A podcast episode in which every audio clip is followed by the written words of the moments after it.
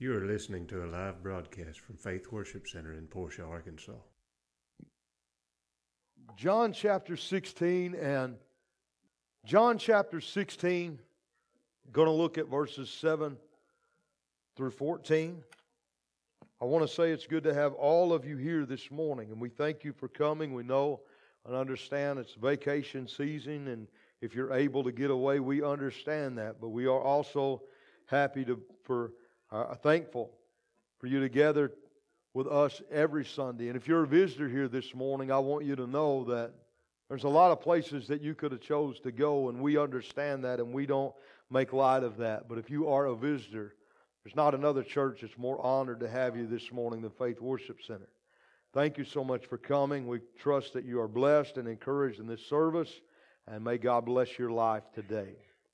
John chapter 16, verses 7 through 14, and you don't have to put your Bibles away when we're done reading it because we're going to go back. And this morning, I just want to let you know I, there's some things I'm going to uh, define and go over. If you want to make notes, uh, that's fine. I'd rather it be notes about the sermon than about where we're going to eat lunch. But nevertheless, you're welcome to do that also. John 16, starting in verse number 7, it's the words of Christ here. Nevertheless, I tell you the truth, it is expedient for you that I go away. For if I go not away, the Comforter will not come unto you. But if I depart, I will send him unto you. And when he is come, he will reprove the world of sin and of righteousness and of judgment. Of sin because they believe not on me. Of righteousness because I go to my Father and you see me no more of judgment because the prince of this world is judge. I have yet many things to say unto you, but you cannot bear them now. Howbeit, when the He, the Spirit of truth, is come, He will guide you into all truth. For He shall not speak of Himself, but whatsoever He shall hear, that shall He speak, and He will show you things to come. He will glorify, He shall glorify me, for He shall receive of mine and show it unto you. All things that the Father have are mine. Therefore said I that he shall take of mine and he shall show it unto you. Will you look back at verse, it's repetitive in this scripture, but verse number 13. There's a phrase in verse 13, 14, and 15 that is repeated. Howbeit, when he, the Spirit of truth, is come, he will guide you into all truth. He shall not speak of himself, but whatsoever he shall hear, that shall he speak. And here's the phrase, and he will show you things to come. This morning, though I'm going to try my best to consume everything down to that thought, leaving that thought there, I want to simply minister this thought, this title, The Ministry of the Holy Spirit. Now, today, and, and I understand, it's not just this morning, but tonight also we're going to concentrate on the ministry of the Holy Spirit and at least two important works that the Holy Spirit does in our heart and in our life. And I'm going to proceed carefully because uh, I'm at the one that believes that if we're a student of the Bible, that we should be forever learning about what the Holy Spirit wants to do in our life and how to let Him do that in my life. If there's anything I want, I want God working in my life. Amen. And so this morning we're going to carefully look, and I'm going to try to illustrate in just a moment. Uh, several like illustrations, some may not, but if you don't, well, hold on. You're going to get one in a, in a little bit. But we're going to try to make this very, very plain to you this morning. The ministry of the Holy Spirit. Will you bow your head and will you help me pray? Father, I love you today. I thank you, God, for your grace and for your mercy and love. And I thank you for your presence, most of all, that we've already felt, that we still feel in this place this morning. I'm asking you to open our ears to properly hear, our hearts to receive, God, and anoint my lips, God, to deliver your already anointed word. I'm asking you to do something that I can't do, and that is, God, to deal with every single heart in this place this morning. And I'll be very careful to give you the praise, the glory, and the honor in the name of Jesus Christ. And everybody says, Amen.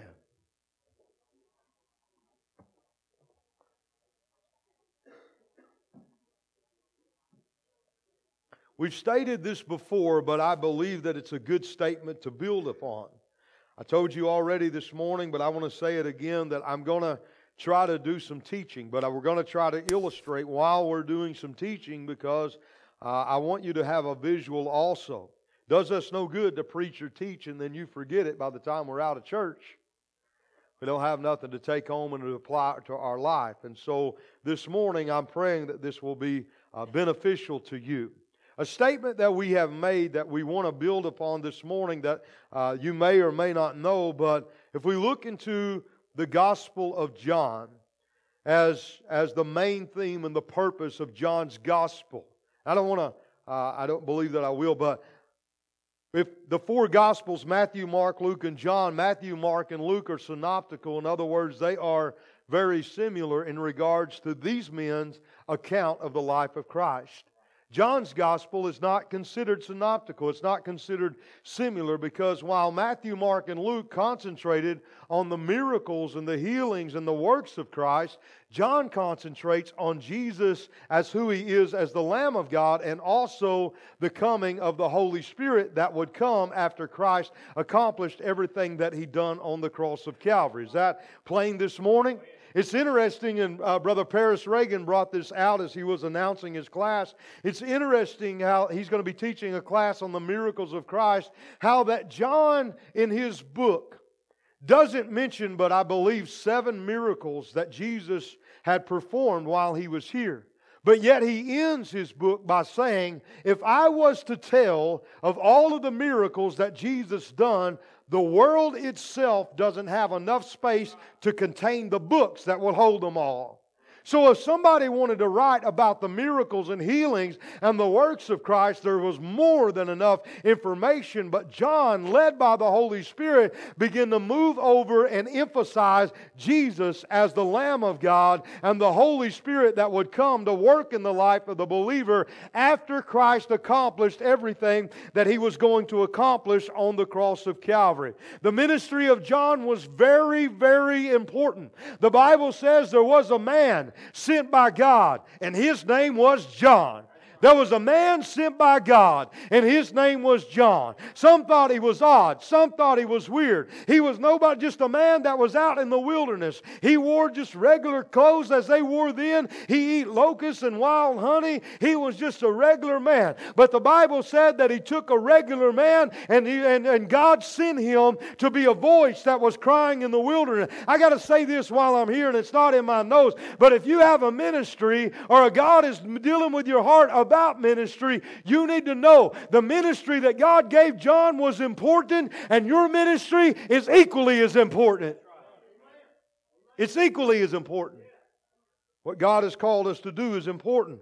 There was a special anointing on him, powerful anointing that left many wondering who is this man John also. John would make it plain on the bank of the Jordan River. He said that I'm not the light. When they asked him, Are you the light? I'm not the light. I'm just here to bear witness of the light. They began to ask him different questions, and he said, They said, Are you Elijah? No, I'm not Elijah. They asked Jesus the same question Are you one of the other prophets? No, I'm not a, another one of those prophets. And he said, There there is one that is coming that was preferred before me. He is so great, I'm unworthy to bend down and undo his shoes. I can't even unloose his shoe latchet because he's greater, that much greater than what I am. The next day, after the first day of him baptizing on the, in the Jordan River, the Bible says and it records that he saw Jesus coming afar off. And when he saw Jesus coming afar off, he turns everybody attention. He says, behold. In other words, uh, quit whatever you're looking at. Turn all of your attention to the one that is making his way down to the Jordan River right now. He said, Behold. He didn't just call him Jesus of Nazareth, he didn't just say the son of Joseph. He said, Behold, the Lamb of God that will take away the sins of the world. You need to know this man. You need to know what he's about. You need to know what he's going to do. Quit looking at me. Quit looking somewhere else. Get your mind and your eyes off of law, off of religion. Behold, the Lamb of God that will take away the sins of the world. And as Jesus made his man, I wish that was my message this morning. As Jesus made his way down from the, the uh, down to the Jordan River, he, he quickly they understood who he was. Matthew added this: Jesus came. The Spirit descended upon him like a dove. There was a voice from heaven that began as the voice as the heavens were opened up that said, "This is my beloved Son, in whom I am well pleased. I am well pleased." Now I don't know, and I'm not teaching teaching on this either, but how in the world have we missed Trinity? How do we miss Trinity? We have here Jesus in the flesh. The dove is a, is a symbol of the Holy Spirit. The Spirit descended upon him like a dove. And then a voice from heaven This is my beloved Son, in whom I am well pleased. Did we not catch the pronouns in John chapter 16? When he is come, he shall, he shall, he will, he will God. Not something, not a wind. It's a person, the person of the Holy Spirit. He is God the Holy Ghost. Matthew added this, and let me make this statement failure to recognize the Trinity, failure to recognize the Trinity will leave the believer not knowing how to live for God through the week. You don't know. It's the Holy Spirit that works in you. If you don't recognize Him, how's He going to work in you? And so, it's failure to recognize the work of Christ and the work and the mission of the Holy Spirit, which we want to make plain this morning without being offensive. I, I'm, I'm, I'm being careful, but I want to be straight also. The majority of the Pentecost, I'm Pentecostal by experience this morning, so I can talk about it. But the majority of the Pentecostal church recognizes the power of the Holy Spirit that was given on the book of Acts but they do not recognize the power of the Holy Spirit that is given at salvation. I was raised in a Pentecostal church, set under, don't say I'm knocking them because I'm not, the best pastors, best churches, had the best home that exists. Pentecostal church. Do you know when I heard the term grace, that all it was was a word, grace? That's the truth. Never had it explained to me. I didn't have it taught to me. I didn't know how to live for God and have a victorious life. Grace was a term. It was not the effectual working of the Holy Spirit, as the New Testament puts it. Why? Because the majority of the Pentecostal church and Pentecostal ranks has overlooked the power of the Holy Spirit at salvation. I'm preaching good. They don't talk about that, and, and, and it's something we got to talk about. But let me say this also. While other churches that are not Pentecostal leave out the empowering work of the Holy Spirit according to the book of Acts. So we got two sides of the spectrum. And without being too rude this morning, I think it would be all right to just make this statement. Why can't we both just understand that we don't have it all figured out. And if we will sit down and keep digging, we could both learn something from each other. We don't have it all figured out. There is the power of the Holy Spirit that works in us when we get saved. And then there is the power of the Holy Spirit that equips us for service. And, believer, listen to what I'm about to say. We need both. We need both. We don't need to just go to church and shout and just be in the presence of the Lord and speak in tongues and then not know how to live in victory Monday through Saturday. Oh, I'm preaching good. Some of the meanest people I ever seen has dressed to the T in regards to the Pentecostal denomination. Why? They didn't know how to live in victory. I've seen sinners that will flat tell you, I'm not a Christian, that are more nice and more polite than those. I'm preaching good. I know this ain't popular. I'm not making no new friends. I just want to keep the ones I got. But then how come? How come this is. I'll move on. Truth is, we need to be godly enough to admit we need to understand the complete and the fullness working of the Holy Spirit and not just act like we've got it all bottled up and we've got it all figured out because we don't. Now, There's nothing about the work of the ministry of the Spirit that is intended to be left out in the life of the believer. He intended for us to understand grace flowing in our life, and He intends for every believer to be baptized in the Holy Spirit, to be baptized and endued with power by the Holy Spirit. Everything that is done in our lives spiritually from beginning to end is carried out by the person of the Holy Spirit. The sinner doesn't come unless he's drawn by the person of the Holy Spirit. Once the sinner recognizes that Jesus is the only way of salvation, it's the Holy Spirit that takes them, baptizes them into Christ, ba- breaks the power of the sin nature, baptizes in them to his death, which buries the old man, and baptizes him in the resurrection. That way he can walk in the newness of life. It's then that the Holy Spirit begins to lead, guide, direct into all truth. It's then that the Holy Spirit begins to be a comforter and a guide to them. But he's also there there available to equip and to empower them for service for ministry from beginning to end. The Holy Spirit.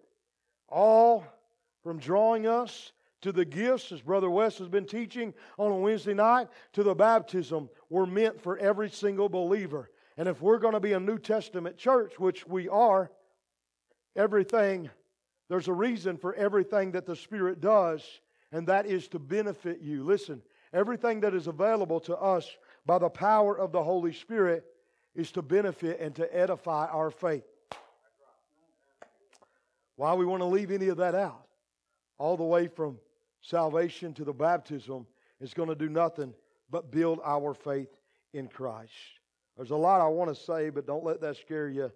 I, am going to keep to my text because I have learned and am learning that if I give you a solid truth just to add to our knowledge for us to believe, then it's a lot more beneficial than trying to give multiple truths uh, and we'll forget.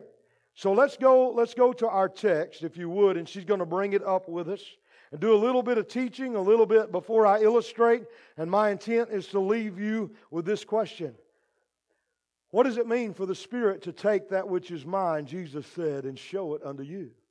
What does that mean? That the Spirit is going to take that which is mine and show it unto you. Now, keep this in mind as we get into the text. We're looking here and we're reading in regards to Jesus, his earthly ministry. Now, watch this. This is transition time. He's taking the world from the old covenant, law, and legalism, and he's bringing into account, effect, grace and faith. That's what he's doing. In order to do that, he had to fulfill everything about the old law.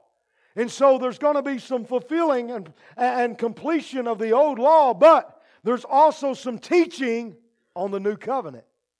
Are you with me? So now we're looking at teaching on the new covenant.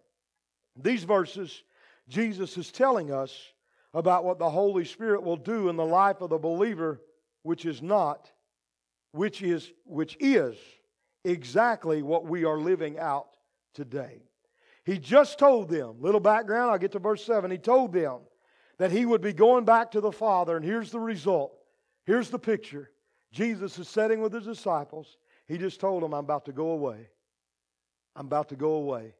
The Bible says that their hearts were filled with sorrow. And while they're sitting there and their heart filled with sorrow, he says, But I'm not going to leave you comfortless.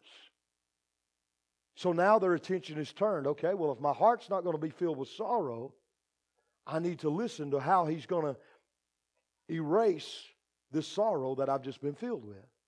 I'm not going to leave you with sorrow. I'm not going to leave you comfortless. And he starts into this, verse number seven. Nevertheless, I tell you the truth, it's expedient for you that I go away. For if I go not away, the Comforter will not come unto you. But if I depart, I will send him unto you. I'm going to stay basic here, but I got to define a couple of things. The word expedient means profitable. Now think about that. How is it more profitable for the Holy Spirit to be here than it is for Jesus Christ himself? Well, because it made the Godhead omnipresent everywhere at one time. See, he can be here moving and he can be at my house at the same exact time. He can be here and somebody getting saved or healed or baptized in the Spirit and be moving over in Africa all at the same time. He's omnipresent. He's everywhere all at one time. Jesus in the flesh was one place at one time.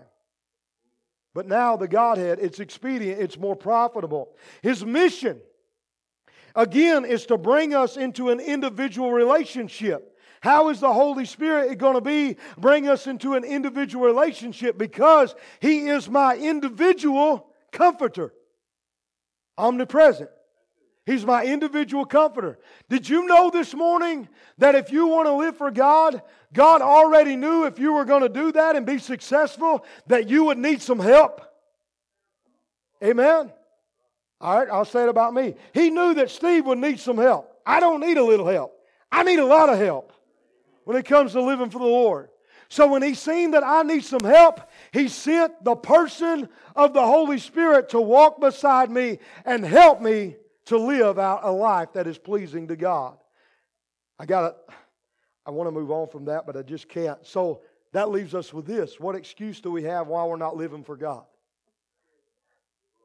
You got the help and you got available to you the person of the Holy Spirit.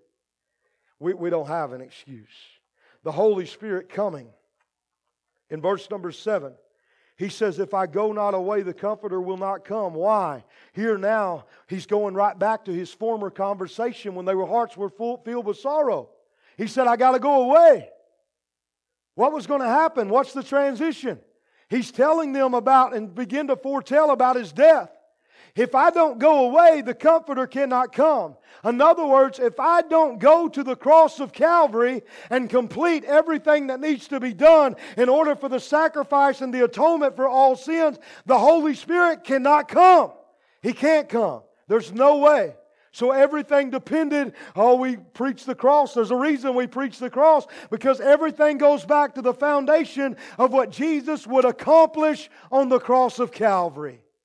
He said, I've got to go away. The Holy Spirit coming depended upon the finished work of the cross, and Jesus could not. There's no way he could depart without accomplishing all things, which meant the Holy Spirit could not come. Look at verses 8 through 11. When he's come, he's going to reprove the world of sin and of righteousness and of judgment.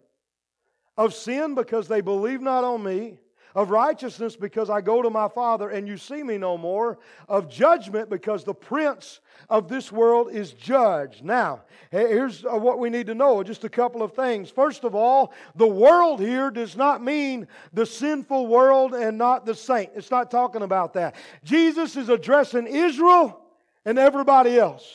This gospel is a whosoever will gospel red, yellow, black, or white, doesn't matter where you're from, what nationality, it makes no difference. Whosoever will. So he's saying to the entirety of the world, this is what the Holy Spirit is going to do reprove. What does that mean? It means he's going to convict. He's going to reveal, convict to us what is sin, what is it that is right, and that there's a judgment that's coming if we ignore everything that he's trying to reprove us of. Amen. I'm preaching good. Sin. Anything that is offensive to God. Righteousness. Everything that is morally right and a right standing with God. Judgment if we reject Jesus Christ. Here's what you need to know conviction. Believer, if you're being convicted, that's a blessing. That's evidence that the Holy Spirit is working in your heart. Well, I don't like it. Well, I don't like it either. But I do like the fact that He's working in my heart.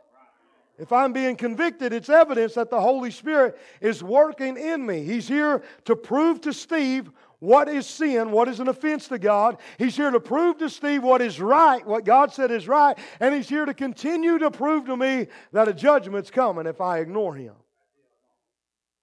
Proof that I am in a relationship with the Lord. Now look at verse number 12. Verse number 12. I have yet many things to say unto you, but you cannot bear them now. Again, speaks of, he's speaking of the meaning of the new covenant, which would be given to the Apostle Paul. And Paul, we have it available to us in his letter to the Romans. More specifically, he's talking about the working of the Holy Spirit after the new covenant is established. I'm going to bring this together, I promise you, and you're going to understand it, I pray. The working of the Holy Spirit after the new covenant. In other words, Jesus is telling them this. I got a lot more information I'd like to give you about what is coming, but you can't bear them now because the Holy Spirit has not yet come, so you won't fully understand. What's that mean? They couldn't bear them because they couldn't experience this working in their life just yet because the Holy Spirit hadn't come, because Jesus had not died on the cross of Calvary. This knowledge that he's talking about is experiential knowledge, and this knowledge that we have today is experiential knowledge. We are given a truth, we have a choice. Will you believe that truth or will you reject it? If you believe it, you will experience it. How many of us in here today believed we were a sinner, believed Jesus was the only way, and we experienced the power of the Holy Spirit coming in and re- regenerating our heart? Amen. That was the experience. God intends for us to experience the working of the Holy Spirit. Jesus said, you can't bear them now because the experience that I want you to have that lies for you is not available because I've not yet accomplished everything that needs to be accomplished, which would make a way for the Holy Spirit to work in your life. Experiential knowledge. Oh, this is good. In John chapter 15 and verse number 26, we don't got to bring it up. The Bible says he called him a comforter that would testify. What's he talking about? testify. He's going to bring evidence. He's going to bring evidence. Not just words and lip service, bring evidence. The Holy Spirit would bring evidence that there's working in your life to the individual that Jesus Christ is living in and working through today because of what He done on the cross of Calvary. It will be evident in your life. Oh, that was really good. What does that mean? That means you can't claim to be saved and never change. Amen. I, I, I, that's an argument I won't get. I don't want to waste my time. I just don't want to, I don't want to be rude, but I don't want to waste my time. Oh, I'm saved, but nothing's changing. No, the evidence of your salvation is that you're being changed. Don't tell me God the Holy Spirit picked you out and you're the one that He came into the heart and left you like He found you. No, sir. He don't do that he starts changing. And the first thing that changes is that we lose our desire for the things of the world and we have a desire for the things of God. And if there's no desire, I know I'm being blunt, somebody's going to say, where you're judging, you know what? I'll go to John 7 and tell you that I'm supposed to judge righteous judgment. I'm supposed to do that. Judging, thou shalt not, no, judge not, that literally means not uh, condemn somebody to heaven or hell. But I can judge according to the fruits that you bear. If you're being changed, you're saved. If you're not being changed, there's no salvation there. There's none there. I'm born again. There's really been a change in me. The song says, He found me bleeding and dying on the Jericho road, but He didn't leave me bleeding and dying. He poured in the oil and the wine. He saved me. It's experiential knowledge. Every believer should be experiencing the working of the Holy Spirit in your life. So I'll just ask you are you experiencing the working of the Holy Spirit in your life? Are you walking in the Spirit? Are you asking grace to flow in your life? Are you experiencing this? Because every believer ought to experience it. Verse number 13. Howbeit, when the Spirit of truth is come, he will guide you into all truth, for he shall not speak of himself, but whatsoever he shall hear, that shall he speak, and he will show you, and that's where I want to be, things to come. The word guide here literally means show you the way. Show me the way to please God. He's going to show me the way. Here's something that we need to know that's pretty elementary. He knows the way. He knows the way. And He knows our heart and He knows our life and He knows what needs to be changed and He knows what needs to be added. So He's going to guide me into all truth. As God searches the depths and the reins and tries the reins of my heart, the Holy Spirit is revealing that to us. And here's another thing I love about this process this is between me and, and God. He's not telling you everything that's wrong with me. He's not doing that. I don't mean this unkind, but I do mean it to be blunt. He's not taking a microphone and standing in front of a conversa- congregation and airing out somebody's dirty laundry. To, that's not of God. That's embarrassing. That individual's not coming back. This is between you and the Lord. This is my walk. And if somebody did try to do that, let me tell you, they're leaving out so much that needs to be changed. They're leaving out so much. Now, show me what's all eh, show me the way. It starts this scripture starts bringing us into harmony with showing us things that are to come. He says this, whatsoever he shall hear. Do you know there's a conversation going on about you in heaven? You know, I look, I don't I really don't anymore. But if somebody's going to talk about me, I just assume it to be God the Father, God the Son, and God the Holy Spirit. Somebody else is talking, it's probably not going to be in my benefit. I mean, it could be. I'm not going to cast stones at everybody. But did you know there's a conversation going on about your life in heaven? And the Holy Spirit, whatever He hears, that's what He's going to show you. Trinity. That's what He's Okay, I like that better than what you did. Whatsoever he shall hear, there's a conversation pertaining to my own life. Show me things to come. Show means this to announce. He's going to then announce it to you.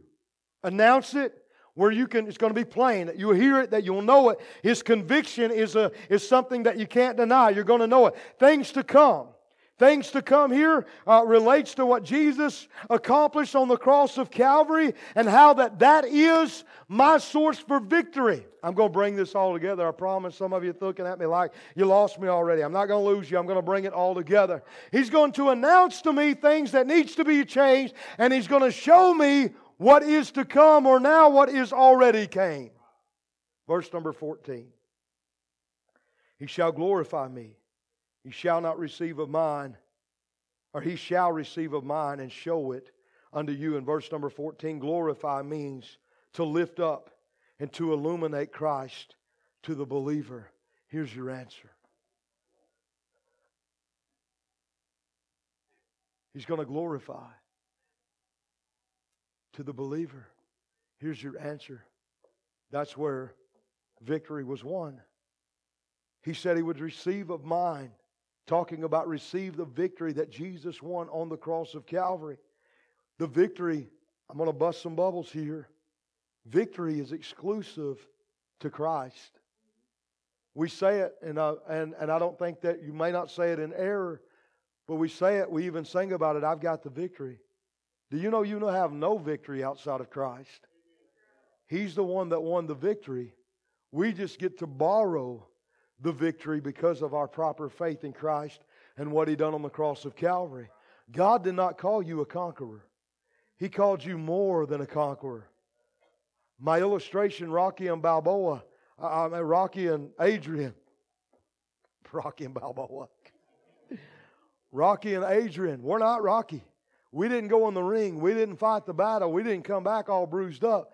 We're Adrian that's sitting in the mansion. We're receiving the same benefits as the man that fought the battle. That's what Jesus was talking about. You're not a conqueror, you're more than a conqueror. He didn't ask you to go to the cross, He didn't ask you to defeat sin, He didn't ask you to overcome your bondage. He just asked you to believe and you could receive the same victory that He's already won. That's what He's done for us. We want to say it, but the truth is that He, that the Holy Spirit, is the one that has access to take that which is mine, the victory, and show it or announce it to us, and we access it by faith. Remember who the author here is John, the author. John is writing this gospel. He's the same one in Revelation. What is John doing here? He's illuminating Jesus as the Son of God, and he's illuminating the person of the Holy Spirit in his work. And in John, in Revelation, he saw something else in chapter 5.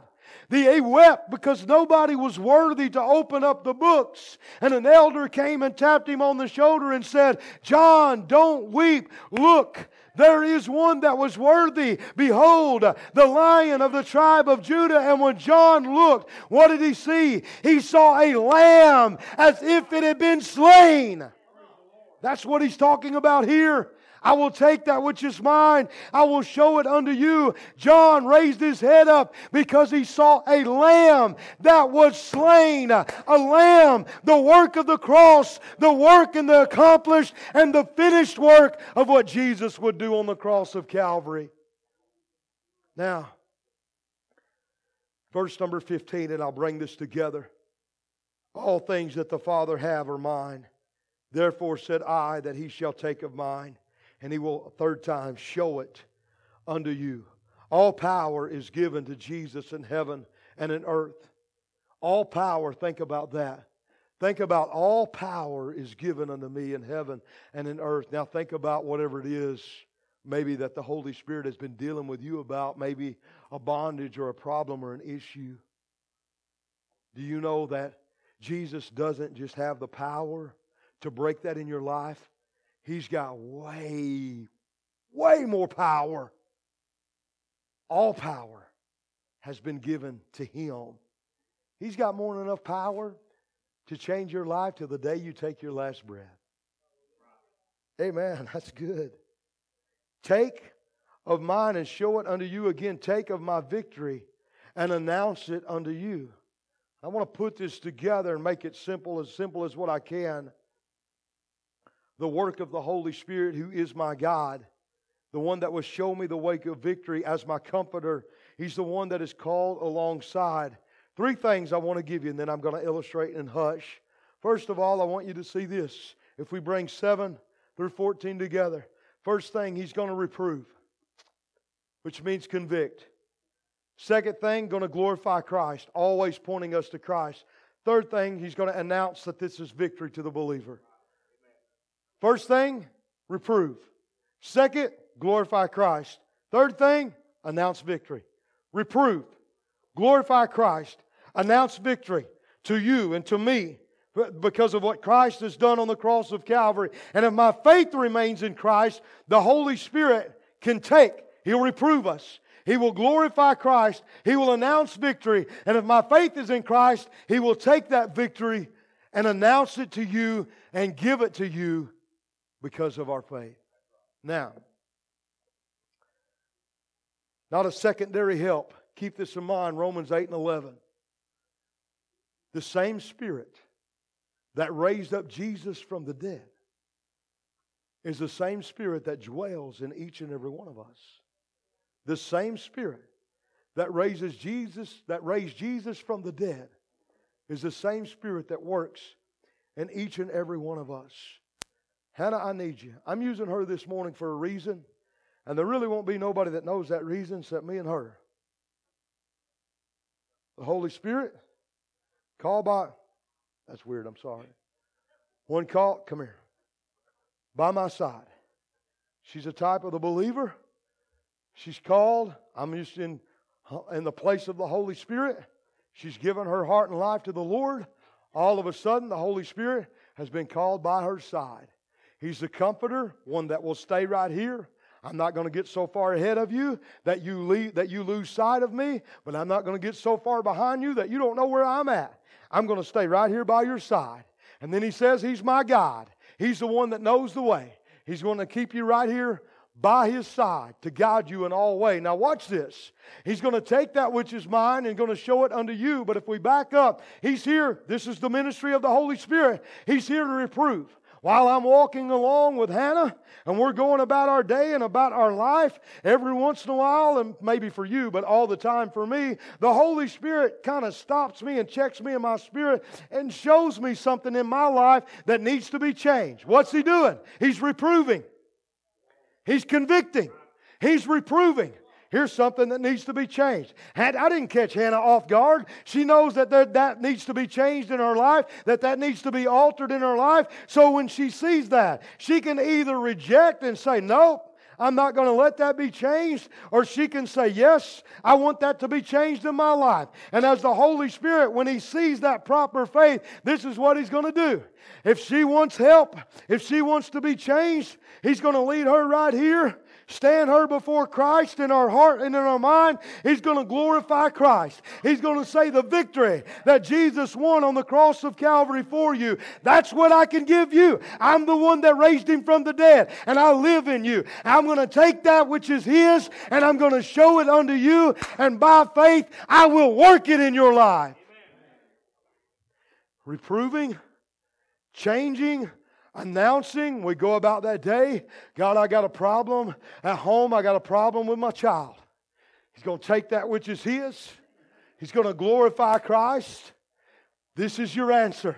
If you'll place your faith in Jesus and what He done on the cross of Calvary, I can take that which is mine and I can show it unto you. Hannah, here's what I want you to know. I got a bad doctor's report and I need a healing and I don't really know what I'm going to do or where I'm going to turn. He's going to take that which is mine and He's going to show it unto you. If you'll believe that what Jesus has done on the cross of Calvary, the healing that He paid for, I'm going to announce that you can be healed in the name of Jesus. Jesus. I wish I had some help this morning. I, will reprove. I'm going to convict. I'm going to show you things in your heart. I'm constantly telling you, you need to add this. You need to take this away. This is the ministry of the Holy Spirit that by and large the Pentecostal church has left out. But I want to take that which is mine, glorify Christ, uh, and show it unto you. That's what he's doing the ministry of the Holy Spirit. Not somebody that is sitting here, Kleenex. Not somebody that is so far behind you that your life got away from you.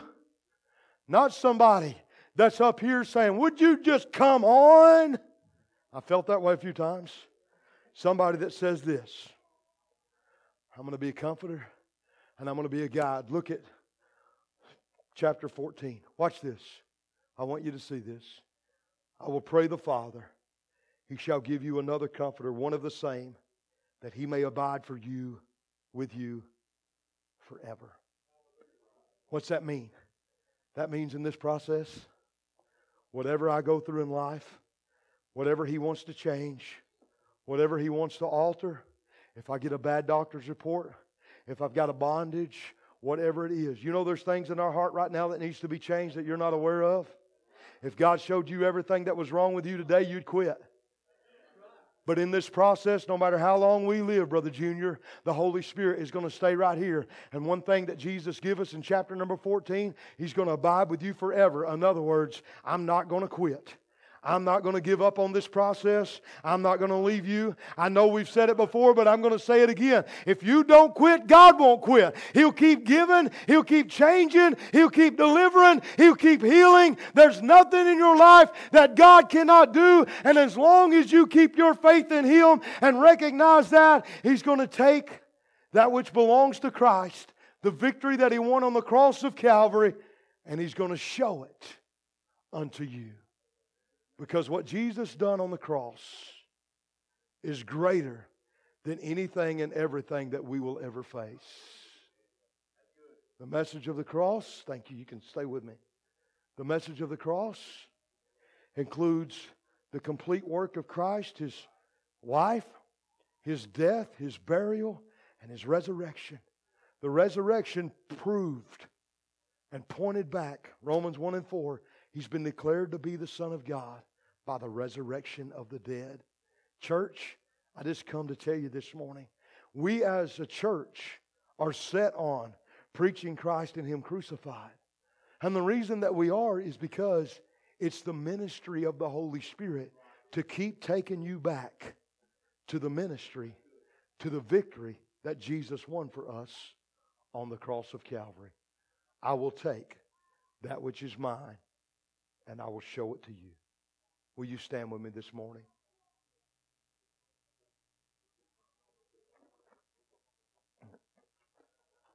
Father, I love you this morning. And I thank you, God, for your grace, for your mercy, for your love, for the working, for the operation, for the ministry of the Holy Spirit.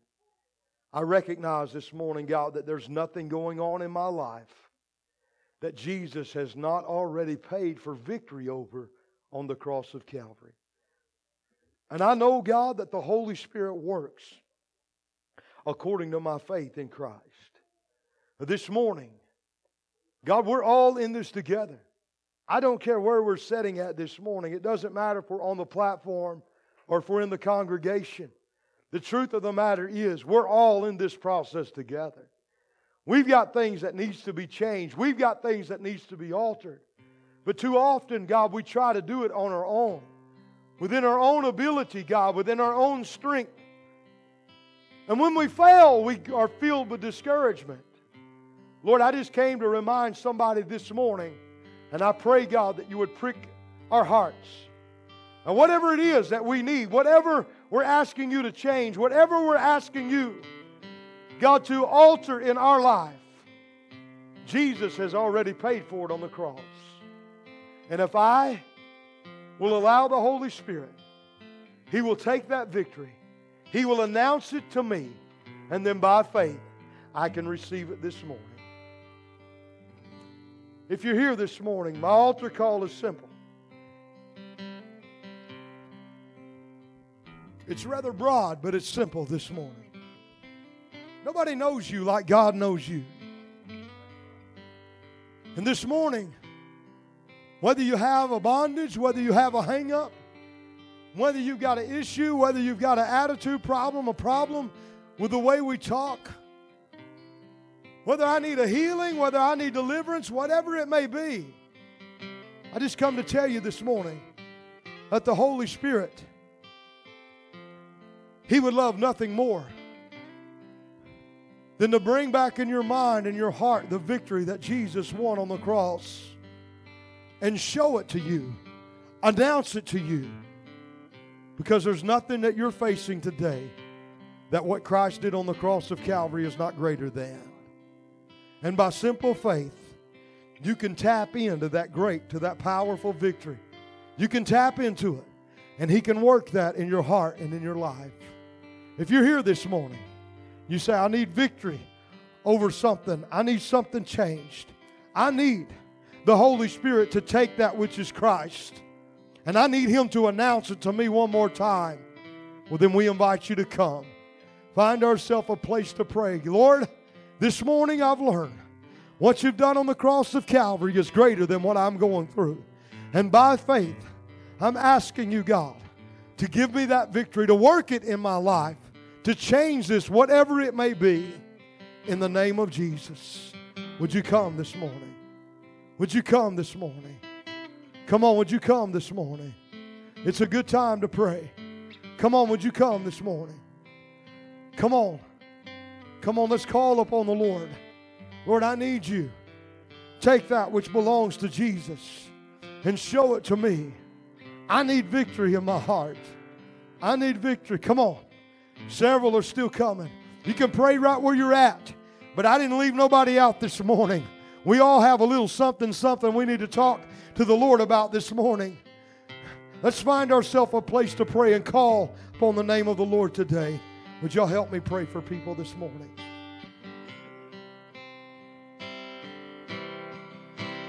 I come broken to be mended, and I come wounded to be healed.